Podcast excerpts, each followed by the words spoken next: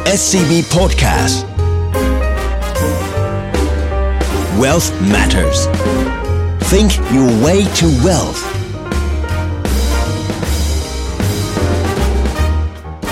Presented by SCB Wealth สวัสดีค่ะ ขอต้อนรับทุกท่านเข้าสู่รายการ Will Matters เจาะลึกทุกประเด็นการเงินการลงทุน อินไซต์เข้มข้นแบบคนวงใน ดิฉันปุ้ยเกษรีอายุตกะเป็นผู้ดำเนินรายการค่ะ ในวันนี้นะคะปุ้ยอยู่กับดรสาธิตผ่องธัญญา ผู้อำนวยการอาวุโส Estate Planning and Family Office ธนาคารไทยพาณิชย์จำกัดมหาชน ซึ่งท่านจะมาช่วยให้รายละเอียดและไขข้อข้องใจ เกี่ยวกับประเด็นเกี่ยวกับเรื่องของการเลื่อนการยื่นแบบภาษีเงินได้บุคคลธรรมดาออกไปนะคะ กับรายการของเราในวันนี้นะคะ สวัสดีค่ะ ดรสาธิตค่ะ สวัสดีครับ คุณปุ้ยครับ ค่ะ สวัสดีค่ะ วันนี้นะคะก็เห็นจากข่าวนะคะที่ว่ามีทางด้านของกรมสัมภากรออกมาขยายเวลาในการยื่นแบบภาษีเงินได้บุคคลธรรมดานะคะ แล้วก็ภาษีเงินได้หักหน้าที่จ่ายรวมทั้งภาษีมูลค่าเพิ่ม ผ่านอินเทอร์เน็ตนะคะ ออกไปเพื่อช่วยเพิ่มสภาพคล่องในระบบนะคะ ไม่ทราบว่าทางดรสาธิตช่วยให้ความกระจ่างกับเราหน่อยได้ไหมคะว่ามีหลักเกณฑ์อะไรบ้างคะ ครับได้ครับอตอนนี้เนี่ยกรมสรรพากรก็ได้ ขยายเวลานะครับในการยื่นแบบภาษีเงินได้บุคคลธรรมดา ซึ่งเป็นภาษีเงินได้บุคคลธรรมดาสำหรับปีภาษี 2563 คือปกติเนี่ยภาษีเงินได้บุคคลธรรมดาเนี่ยของปี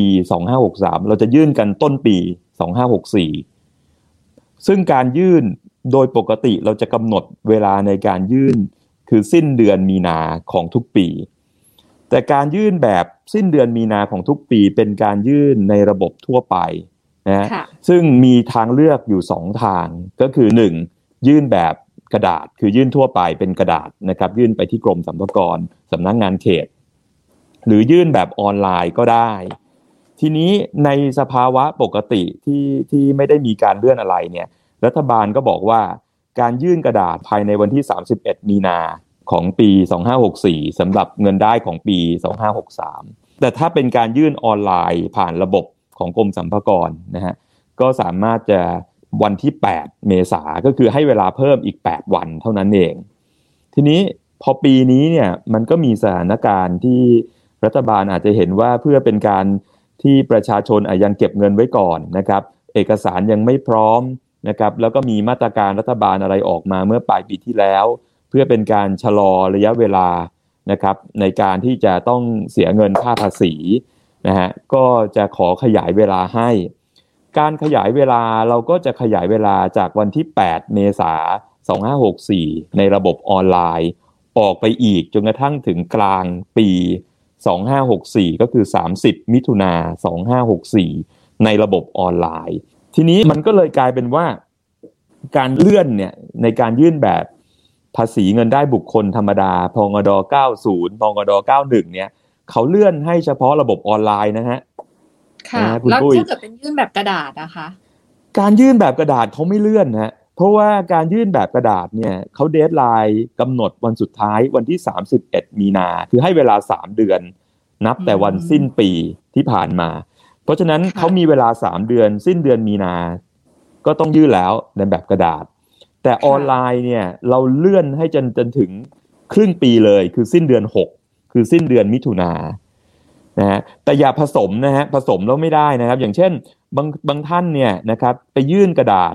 นะฮะไว้ก่อนสิ้นปีอ่าสิ้นเดือนมีนา แล้วก็คิดว่าไม่เป็นไร อยากจะยื่นเพิ่มเติม ไปรอยื่นเพิ่มเติมแบบออนไลน์ได้ จนกระทั่งอืมถึงกลางปีอย่างนี้ไม่ได้ เพราะว่าการเลื่อนเนี่ยเขาให้ใช้ระบบออนไลน์ทั้งหมด แล้วก็ให้เวลาจนถึงกลางปีนะฮะเพราะฉะนั้นถ้าท่านไม่เคยยื่นแบบในออนไลน์มาก่อนเลย ทุกปียื่นกระดาษเนี่ย แต่ปีนี้อยากจะยื่นออนไลน์ก็ทำได้ โดยการได้เวลาจนถึงกลางปี 2564 เลยนะครับ เพราะฉะนั้นเราวิธี 2 วิธีคือกระดาษกับออนไลน์เนี่ยมันไม่ใช่ผสมกันนะครับ คือไม่สาเพราะมารฉะนั้ถนที่จะเอามาผสมกันได้เลย ใช่ฮะผสมกันไม่ได้นะครับ เพราะฉะนั้นเนี่ยถ้าเราเกิด ไปยื่นออนไลน์แล้วนะฮะครั้งที่หนึ่งเนี่ยสมมติไปยื่นออนไลน์ครั้งที่หนึ่งครั้งที่สองก็ไปยื่นออนไลน์ได้จนถึง 30 มิถุนา64คำว่าครั้งที่หนึ่งครั้งที่สองแปลว่าเหมือนกับบางคนเนี่ยยื่นแบบเสร็จ แล้วก็ลืมว่าเฮ้ยมีเอกสารของใบอนุโมทนาบัตรที่เราไปบริจาคการกุศลไว้ แล้วไม่ได้ใช้สิทธิ์เนี่ยก็มายื่นเพิ่มเติม เพราะฉะนั้นการยื่นเนี่ยเป็นการยื่นเพิ่มเติมก็สามารถไปยื่นได้ จนกระทั่งถึง 30 มิถุนาของปี 64 ในระบบออนไลน์เท่านั้นนะครับ อันนี้ค่ะขอถามทางคุณดรสาธิตนิดนึงนะคะว่า แล้วถ้าหากว่าเขามีการยื่นไปเรียบร้อยแล้ว แล้วได้รับเงินมาเรียบร้อยแล้ว หลังจากนั้นมาพบว่าอุ๊ยมีใบอนุโมทนาบัตรที่ยังไม่ได้ยื่นเพิ่มอย่างเงี้ยค่ะสาแล้วยังไม่เกินวันที่ 30 มิถุนายน อันนี้ยังสามารถทำได้ไหมคะ ถ้าได้รับเงินมาแล้วอะค่ะ เงินคืนภาษีมาเรียบร้อยแล้ว ก็ทำได้นะครับในกรณีที่เป็นการยื่นออนไลน์ครั้งแรกนะครับแล้วก็พอครั้งที่สองเป็นการยื่นเพิ่มเติมเนี่ยเนื่องจากว่าลืมใบอนุอนุโมทนาก็สามารถมายื่นได้ภายในวันที่ 30 มิถุนา64นะครับเพราะว่าเป็นกำหนดในการยื่นแบบยังอยู่ในกำหนดยื่นแบบ แล้วก็ยื่นไปนะครับแล้วก็ยังได้คืนภาษีเพิ่มขึ้น เนื่องจากใบอนุโมทนาหรือใบบริจาคเนี่ยมันทำให้มีค่าลดหย่อนเพิ่มขึ้น ก็จะได้รับการคืนภาษีมากขึ้นนะครับ การยื่นภายในกำหนดเวลาเนี่ยมันมีข้อดี เพราะว่ามันเท่ากับว่าเรายังคงปฏิบัติตามหลักเกณฑ์ชัดเจน แต่ถ้าอย่างไรก็ตามอย่างที่เมื่อกี้คุณปุ้ยถามว่ายื่นผิดพลาดไปแล้ว หลังจาก 30 มิถุนาครบกำหนดยื่นแบบทุกอย่างแล้ว รัฐบาลขยายให้ฉันก็ยังคิดว่าอยากจะยื่นเพิ่มเติม เพราะเอกสารไม่ครบ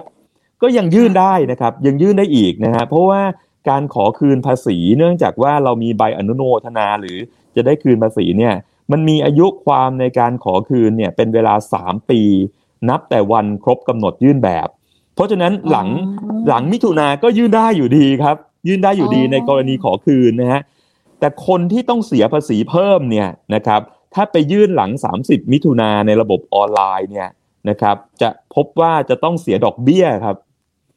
คือถ้าจ่ายภาษีเพิ่มให้รัฐเนี่ย รัฐบอกว่า โอ้ย คุณต้องจ่ายภายในกำหนดเวลานะ คือ 30 มิถุนาแต่คุณมาจ่ายช้าคือหลัง 30 มิถุนาคุณเพิ่งมาจ่ายเดือนกรกฎาสิงหาของปี 64 อย่างเงี้ย คุณต้องจ่ายดอกเบี้ยเพิ่ม ซึ่งดอกเบี้ยคือร้อยละ 1.5 นะฮะต่อเดือนนะฮะเศษของเดือนนับเป็น 1 เดือน อย่างเช่น 30 มิถุนาในระบบออนไลน์แล้วนะครับ ก็ยังไม่ได้ยื่นแบบนะฮะนะฮะ ไปยื่นในเดือนกรกฎาซึ่งก็จะยื่นวันที่เท่าไหร่ก็ถือว่าเป็น1เดือนอย่างเงี้ยนะพอเราไปยื่นปั๊บปรากฏว่าต้องเสียภาษีเพิ่มนะครับนอกจากภาษีที่เสียแล้วยังต้องบวกดอกเบี้ยอีก 1.5เปอร์เซ็นต์นะของภาษีที่จะต้องจ่ายนะฮะเป็นดอกเบี้ยให้กับรัฐด้วย เพราะยื่นแบบช้ากว่านะฮะค่ะโอ้นี่ต้องยื่นตามกำหนดนะคะ โดยเฉพาะคนที่จะต้องเสียภาษีเพิ่ม นะคะ เพราะไม่อย่างนั้นเนี่ยจะโดนในเรื่องของดอกเบี้ยนะคะ ใช่ครับ ผมผมขอเพิ่มกลยุทธ์อีกนิดนึงนะฮะเพื่อเป็นเกร็ดให้กับท่านผู้สนใจนะฮะคือเวลาเรายื่นแบบเนี่ย เราจะมีคำถามที่สำคัญมากเลยว่า เราควรจะรีบยื่น หรือยื่นใกล้กำหนดเวลานะฮะคืนี้คำตอบส่วนใหญ่มันจะอย่างนี้ฮะเราต้องดูที่หลักเกณฑ์ว่าเรามีเอกสารครบหรือยัง ถ้าเอกสารเราคิดว่าครบแล้วเนี่ยนะเราก็ยื่นได้เลย เพราะเราจะรู้จำนวนการลดหย่อนจำนวนอะไรครบถ้วน เราก็สามารถที่จะยื่นได้เลยนะฮะโดยเฉพาะคนที่ขอคืนเนี่ยก็สามารถยื่นเร็วยิ่งดี เพราะได้เงินคืนเร็วนะฮะในกรณีที่เอกสารไม่ครบเนี่ยก็อาจจะรอไปใกล้ ๆ จนถึงเวลาครบกำหนดยื่นแบบแล้วค่อยยื่น ในสมัยก่อนเนี่ยเรากลัวว่าใกล้ครบกำหนดยื่นแบบคนจะมายื่นกันเยอะ ระบบจะ ช้านะครับ แต่เดี๋ยวนี้ระบบดีขึ้นมากแล้วครับ ก็สามารถไปยื่นใกล้ๆเวลาได้ เพราะฉะนั้นไม่ว่าจะขอคืน หรือไม่ว่าจะต้องจ่ายเพิ่มในตัวภาษีเนี่ยก็สามารถรอให้เอกสารครบถ้วนได้เพราะฉะนั้นหลักเกณฑ์น่าจะอยู่ที่เอกสารครบถ้วน เพราะไม่มีใครอยากจะมายื่นเพิ่มเติมนะฮะการยื่นเพิ่มเติม โดยเฉพาะการขอคืนเพิ่มเติมเนี่ยมันก็เสียเวลาในการพิจารณาเข้าไปอีกนะครับ แล้วก็ไม่ไม่ไม่ใช่เป็นเรื่องที่ที่ดีนัก เพราะว่า มันก็จะต้องมีเอกสารต้องส่งเพิ่มโหลดดาวน์โหลดเพิ่มในระบบออนไลน์เข้าไปนะครับ หลักการก็จะเป็นแบบนี้ครับ อืมเข้าใจมากเลยนะคะ แล้วเอออยากจะเรียนถามอีกนิดนึงนะคะว่าถ้าเกิดถ้าเกิดว่ามีการยื่นภาษีเพื่อขอขอคืนภาษีเนี่ยนะคะ สมมติว่าเป็นกรณีที่ว่าจะได้รับเงินคืน มีผลไหมคะว่า เออ ในเรื่องของจำนวนเงินที่จะได้รับคืนเนี่ยที่แตกต่างกัน จะทำให้ระยะเวลาในการพิจารณาเพื่อคืนเงินภาษีเนี่ยแตกต่างกันด้วยอะค่ะอันนี้ก็เป็นนโยบายของรัฐนะครับ คือผมเข้าใจว่าตอบอย่างนี้ดีกว่า ผมเข้าใจว่าองค์กรรัฐเนี่ยนะครับก็เหมือนเอกชนที่จะต้องมีการพิจารณาความเสี่ยงนะครับการคืนภาษีเนี่ยผมคิดว่าเป็นนโยบายรัฐนะอันนี้ก็เป็นความคิดเห็นส่วนตัวนะเพราะว่าไม่สามารถก้าวล่วง ทางหน่วยงานของรัฐได้ แต่ว่าเชื่อว่าถ้าหากว่ามีการขอคืนภาษีเยอะ และการขอคืนภาษีนั้นแตกต่างจากปีก่อนนะปีนี้มีแพทเทิร์นรูปแบบในการขอคืนที่แตกต่างมากจากปีที่แล้วนะครับ การคืนภาษีอาจจะต้องใช้เวลามากขึ้นหรือเปล่า เนื่องจากเอกสาร อย่างเช่น รัฐบาลเขาบอกว่าเขาส่งอีเมลหรือ SMS มาว่าท่านต้อง มีเอกสารเพิ่มเติม ขอให้ส่งเพิ่ม แล้วเราส่งได้เร็วมาก การพิจารณาก็จะเร็วนะครับ แต่ถ้าเอกสารเนี่ยมันไม่ได้ส่งเพิ่มเติมขึ้นมา ใช้เวลาในการพิจารณาก็จะช้าขึ้นตามเอกสารที่ส่ง แล้วก็รูปแบบในการที่จะดูว่าจำนวนเงิน รูปแบบการขอคืนเนี่ยอาจจะมีเวลามากขึ้น แต่สิ่งหนึ่งที่เราเห็นในช่วงหลายปี 3-4 ปีที่ผ่านมานั้นกรมสรรพากรท่านก็ ทำงานค่อนข้างเร็วในการคืนภาษีเงินได้บุคคลธรรมดา เนื่องจากว่าการคืนภาษีเงินได้บุคคลธรรมดาเนี่ยมันมีรูปแบบที่ค่อนข้างที่จะความเสี่ยงผมเข้าใจว่าต่ำกว่าระบบธุรกิจ ไม่ว่าจะเป็นภาษีเงินได้นิติบุคคล หรือภาษีมูลค่าเพิ่ม ซึ่งอาจจะมีความเสี่ยงต่อรัฐมากกว่าในการคืนภาษีนะครับเพราะฉะนั้นตอบคำถามคุณปุ้ยเป็นกลางว่า รัฐคงจะพยายามเร่งคืนภาษี แม้ว่าจะเป็นจำนวนเงินขอคืนมากหรือน้อย แต่ขอให้การยื่นแบบนั้นน่ะยื่นแบบแล้วไม่ต้องมีการมาปรับปรุงครั้งที่ 1 ปรับปรุงครั้งที่ 2 คือยื่นปุ้งเลยเอกสารครบถ้วนนะครับ แล้วก็เตรียมเอกสารเข้าไว้และแพทเทิร์นไม่ได้แตกต่างมาก ถ้าเขาขอเอกสารก็ส่งให้เร็ว ก็จะได้คืนเร็วครับค่ะชัดเจนมากเลยนะคะ เพราะฉะนั้นนะคะ ผู้ที่อยากได้ภาษีคืนในกรณีที่ว่ามีการจ่ายภาษีเอาไว้มากกว่าที่มีการหักนะที่จ่ายเอาไว้นะคะ ก็ควรจะต้องให้ความสำคัญกับเรื่องของความถูกต้อง แล้วก็ความครบถ้วนของเอกสารนะคะ แล้วก็รีบยื่นตั้งแต่เนิ่นๆนะคะ เพื่อที่ว่าเราจะได้รับเงินคืนกลับมาได้เร็วนะคะ ในส่วนต่อมานะคะ ทราบว่านอกจากมีการเลื่อนออระยะเวลานะคะ ขยายระยะเวลาในการคืนในการยื่นภาษีของเงินได้ส่วนบุคคลแล้วเนี่ยยังมีในเรื่องของภาษีหักหน้าที่จ่ายและภาษีมูลค่าเพิ่มด้วยใช่ไหมคะอยากจะให้ทางด้านของดรเอสช่วยเล่าให้เราฟังกันหน่อยได้ไหมคะในประเด็นนี้ค่ะ ได้ครับก็ในเรื่องภาษีหักหน้าที่จ่ายเนี่ยนะครับกับภาษีมูลค่าเพิ่มเนี่ยเรามีหลักการว่าถ้าเป็นภาษีหักหน้าที่จ่าย ปกติเราก็จะยื่นแบบวันที่ 7 ของเดือนถัดไปนะฮะแล้วก็ภาษีมูลค่าเพิ่ม เราก็จะยื่นแบบวันที่ 15 ของเดือนถัดไปนะอย่างเช่น เดือนมกรานะฮะเป็นเดือนที่เราเป็นเดือนภาษีของหักหน้าที่จ่ายกับมูลค่าเพิ่มหักหน้าที่จ่ายก็ต้องไปยื่นมาที่ 7 กุมภาถ้าภาษีมูลค่าเพิ่มก็ไปยื่นมาที่ 15 ของเดือนกุมภารัฐบาลก็เลยบอกว่า เอางี้ละกันเนื่องจากว่ามีประเด็นในเรื่องเพื่อช่วยผู้ประกอบการให้มีระยะเวลานะครับในการเตรียมเอกสารในการที่จะเก็บเงินสดไว้นะครับ เพราะฉะนั้นก็ขอเลื่อนระยะเวลาในการยื่นแบบจากวันที่ 7 กับวันที่ 15 นั้นเป็นสิ้นเดือนเลยของเดือนกุมภาแล้วก็ใช้ไปในเดือนกุมภาก็ใช้แบบนี้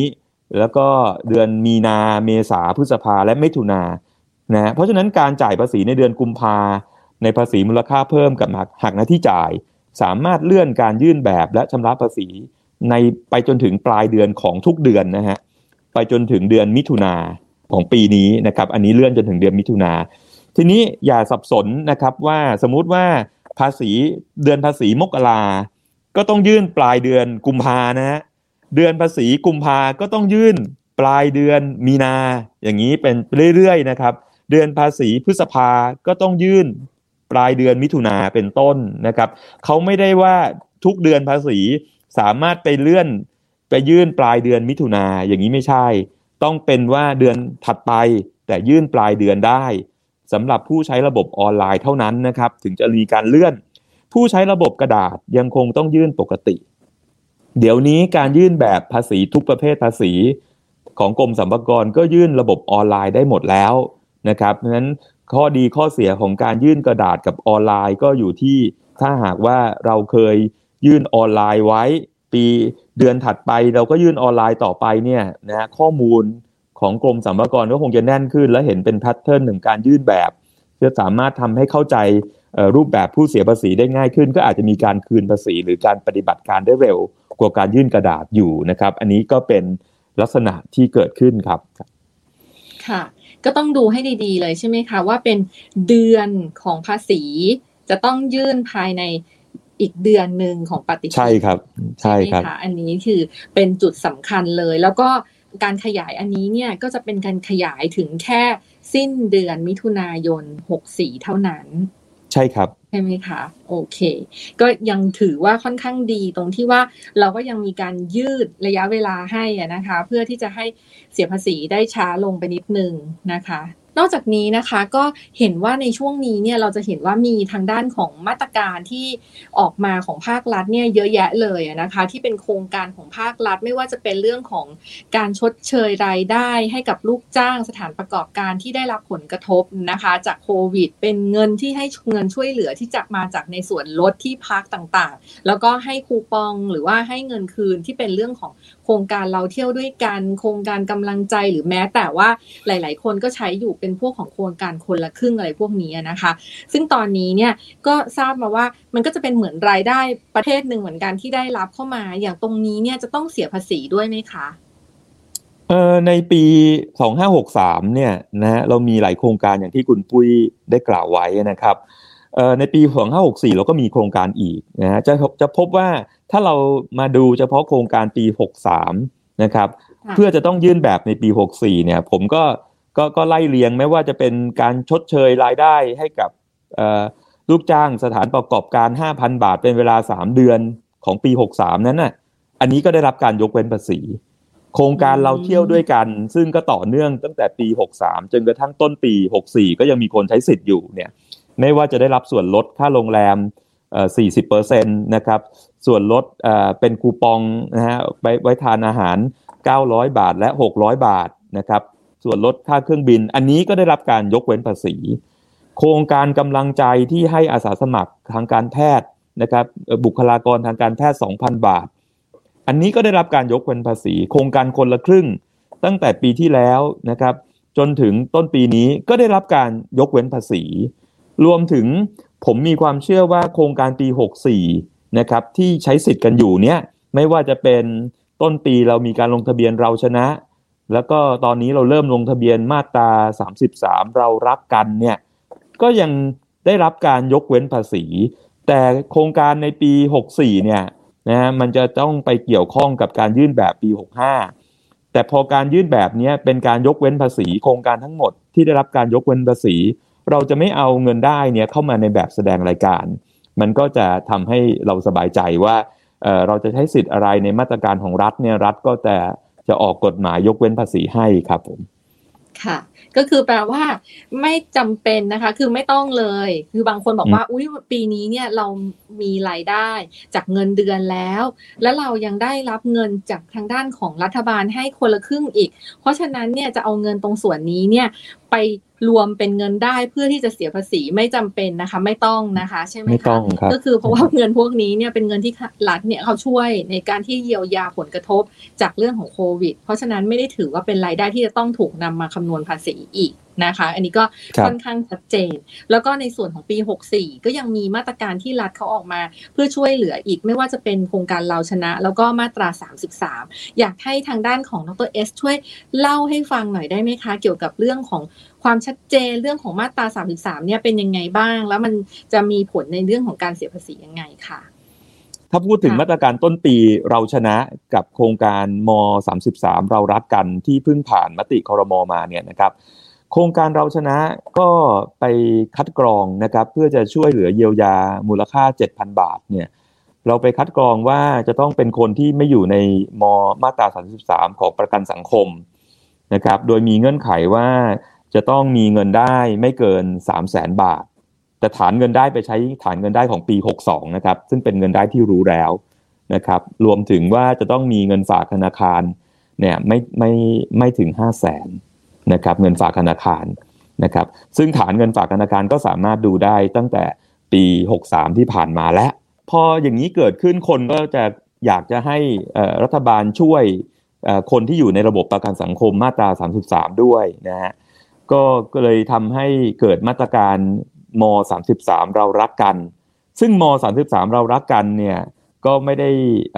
คือเปิดโอกาสให้คนที่อยู่ในระบบประกันสังคมแหละ นะครับมีเงื่อนไขสำคัญที่ไม่ยอมให้ก็คือ ถ้าใครมีเงินฝากธนาคารถึง 5 0 0แสนบาท โดยนับวันที่ 31ธันวา63 ที่ผ่านมา ก็จะไม่ได้สิทธิ์นะครับพูดง่ายๆคือถ้าใครมีฐานเงินฝากธนาคารถึง 5 0 0แสนบาท ไม่ได้สิทธิ์ทั้งเราชนะ ไม่ได้สิทธิ์ทั้งม 33 เรารักกันนะครับอันนั้นก็เป็นเงื่อนไขรัฐบาลซึ่งต้องการช่วยคนที่ต้องมีความจำเป็นมากกว่าครับ โดยที่ดูเงินฝากนะ วันที่สามสิบเอ็ดธันวาใช่ไหมคะใช่ใช่ครับ ใช่ครับ หลักการจะดูตรงนั้นครับค่ะ แล้วอย่างนี้ถ้าเกิดว่าระหว่างทางเนี่ยมีเงินเข้ามาห้าแสนออกไปสองแสนเข้ามาอีกล้านหนึ่งอะไรอย่างเงี้ยไม่เกี่ยวก็คือดูณสิ้นปีเลยตรงวันที่สามสิบเอ็ดธันวาหกสามคือเข้าใจว่าอย่างนั้น เพราะว่าแต่อันนี้มันเป็นวิธีการดูของของภาครัฐนะครับ โดยภาครัฐก็คงดูวันสุดท้ายว่ามีเงินฝากธนาคารเท่าไหร่เงินเข้าเงินออกมันอาจจะเป็นเงินทำธุรกิจนะครับ มันไม่สามารถบอกว่าเงินเข้าทุก ๆ วันต้องมานั่งรวมกันเพราะนั้นต้องดูวันสุดท้ายเป็นหลักนะครับ เพราะว่าเงินเข้าก็ต้องมีเงินออกเงินเข้าเงินออกงี้ เราคงดูฐานะ ซึ่งฐานะนะนับนับเป็นจุดเวลานะวันสุดท้ายจะง่ายกว่า ทีนี้เงินฝากส่วนใหญ่ก็คงจะพูดถึงเงินฝากต่างๆนะที่คำนวณจากธนาคารพาณิชย์ แล้วก็ธนาคารของรัฐเป็นหลักนะครับ ก็รัฐก็บอกว่าไม่รวมพวกเงินฝากต่างประเทศนะครับซึ่งในส่วนของมาตรา 33 เนี่ย ก็จะแตกต่างจากเราชนะตรงที่ว่าไม่ได้ต้องไปดูรายได้นะ สิ้นปี 2562 ด้วยว่าไม่เกิน 3 0 0แสนบาท ก็คือความแตกต่างกัน ใช่ครับ นะเพราะว่ามันอย่างที่ทางท่านรัฐมนตรีกระทรวงแรงงานท่านได้บอกไว้นะครับ คือม 33 เนี่ยมันเป็นเรื่องของคนที่อยู่ในระบบประกันสังคม คือมีรายได้ประจำนะครับพอมีรายได้เนี่ยถ้าเราไปกำหนดว่าเอ้ยใครมีรายได้ถึง 3 0 0แสนต่อปีแล้วก็จะไม่ได้สิทธิ์ ใครมีรายได้เกิน 3 0 0แสนมาแม้แต่ 1 บาทต่อปีเนี่ยก็จะต้องไม่ได้สิทธิ์หรือน้อยกว่าถึงได้สิทธิ์อะไรอย่างเงี้ยมันจะเกิดการ จะดูประหลาดประหลาดอยู่ ท่านก็เลยบอกว่าอย่างนี้เราไม่รักกันจริงนี่ท่านก็บอกว่าอย่างนั้นเราควรที่จะเข้าได้นะครับไม่ว่าจะมีเงินได้เท่าไหร่ เพียงแต่ไปกำหนดที่ฐานเงินฝากธนาคารว่าถ้าคุณมีเงินสะสมไว้ถึงเกณฑ์ห้าแสนเนี่ยนะครับก็จะไม่ได้สิทธิ์นะครับเพราะถือว่าเยอะพออะไรเงี้ยนะครับ ค่ะโอ้เข้าใจกระจ่างเลยนะคะ ซึ่งไม่ว่าจะเอ่อปีนี้ถ้าเกิดว่าได้รับในเรื่องของมาตรา 33 เรารักกัน หรือว่าเราชนะไม่ต้องนำมาคำนวณเงินได้นะคะ เพื่อเสียภาษีอยู่ดี วันนี้เราก็ ค่อนข้างกระจ่างชัดเลยนะคะ กับในเรื่องของประเด็นที่ทางด้านของกรมสัมภากรออกมานะคะ แล้วทางด้านของดรเอสนะคะ มาเล่าให้เราฟังนะว่าคะว่าคนที่ยื่นภาษีผ่านทางออนไลน์เนี่ยตอนนี้นะคะก็สามารถที่จะขยายระยะเวลาในการที่จะยื่นออนไลน์ไปได้จนถึงวันที่ 30 มิถุนายน 2564 แล้วสำหรับภาษีเงินได้บุคคลธรรมดา ส่วนภาษีที่เป็นสำหรับนิติบุคคล ไม่ว่าจะเป็นภาษีเงินได้หักหน้าที่จ่าย หรือว่าภาษีมูลค่าเพิ่มเองเนี่ยก็มีการขยายระยะเวลานะคะถึงวันสุดท้ายของเดือนกุมภาพันธ์ และก็ถึงไปจนกระทั่งถึงวันที่มิถุนายน 2564 เลย อันนี้เนี่ยก็คือค่อนข้างชัดเจน แล้วก็แถมว่ายังไม่ต้องนำนะคะรายได้ที่เราได้รับมาจากโครงการที่รัฐบาลเขาออกมาเพื่อเยียวยาผลกระทบเนี่ย เข้ามารวมเป็นรายได้ในการเสียภาษีด้วยนะคะ เพราะว่าอันนี้เนี่ยเเป็นทางด้านของรัฐบาลเขาช่วยเหลือนะคะ ไม่จำเป็นต้องนำมารวมเป็นภาษี อันนี้ก็คือภาพทั้งหมดของวันนี้นะคะ ก็สุดท้ายนะคะไม่ทราบว่าด้านของดรสาธิตนะคะ มีอะไรที่จะทิ้งท้ายกับทางด้านของผู้ที่จะต้องมีการยื่นภาษีในช่วงนี้บ้างคะตอนนี้เป็นช่วงเวลาของยังมีเวลาอีกหลายเดือน นะครับในการยื่นแบบในระบบออนไลน์เเดี๋ยวนี้เนี่ยการยื่นแบบในระบบออนไลน์ก็ทำได้ดีขึ้น เพราะฉะนั้นก็ฝากเชิญชวนนะทุกท่านว่าอาจจะมาลองพิจารณาเปรียบเทียบนะครับว่าเราลองมาดูระบบออนไลน์บ้างนะครับก็อาจจะมีความสะดวก แล้วก็มีข้อมูลนะครับซึ่งทำให้เราลดการที่จะต้องมานั่งส่งข้อมูลนะครับ เพราะว่ารัฐก็สามารถที่จะดึงข้อมูลได้มากขึ้นนะครับ แล้วก็มีรูปแบบในการคล้ายคลึงกับปีก่อนหน้านั้น ในการยื่นแบบอยู่ฉะนั้นก็สะดวกมากขึ้นนะครับ ก็ลองพิจารณากันดูครับผม ค่ะ ก็วันนี้นะคะก็ต้องขอขอบคุณดรสาธิตผ่องธัญญามากเลยนะคะ ที่มาให้ความกระจ่างนะคะ เกี่ยวกับเรื่องของการยื่นภาษีผ่านทางออนไลน์นะคะ เกี่ยวกับเรื่องของการเลื่อนระยะเวลาการยื่นภาษี ไม่ว่าจะเป็นภาษีเงินได้บุคคลธรรมดานะคะ หรือรวมทั้งภาษีเงินได้หักหน้าที่จ่าย แล้วก็ภาษีมูลค่าเพิ่มกับเรา แล้วพบกับรายการ Wealth Matters นะคะ เจาะลึกทุกประเด็นการเงินการลงทุน insight เข้มข้นแบบคนวงในกันอีกครั้งนะคะ ซึ่งใน episode ต่อไปนะคะ เราก็จะมีสิ่งดีๆ มานำเสนอท่านต่อไปค่ะสำหรับวันนี้นะคะ ก็ต้องขอลาไปก่อนนะคะ แล้วพบกับปุ้ยนะคะ เกษรีอายุตตะกะในครั้งต่อไปค่ะสำหรับวันนี้ สวัสดีค่ะ สวัสดีครับ SCB Podcast Wealth Matters Think your way to wealth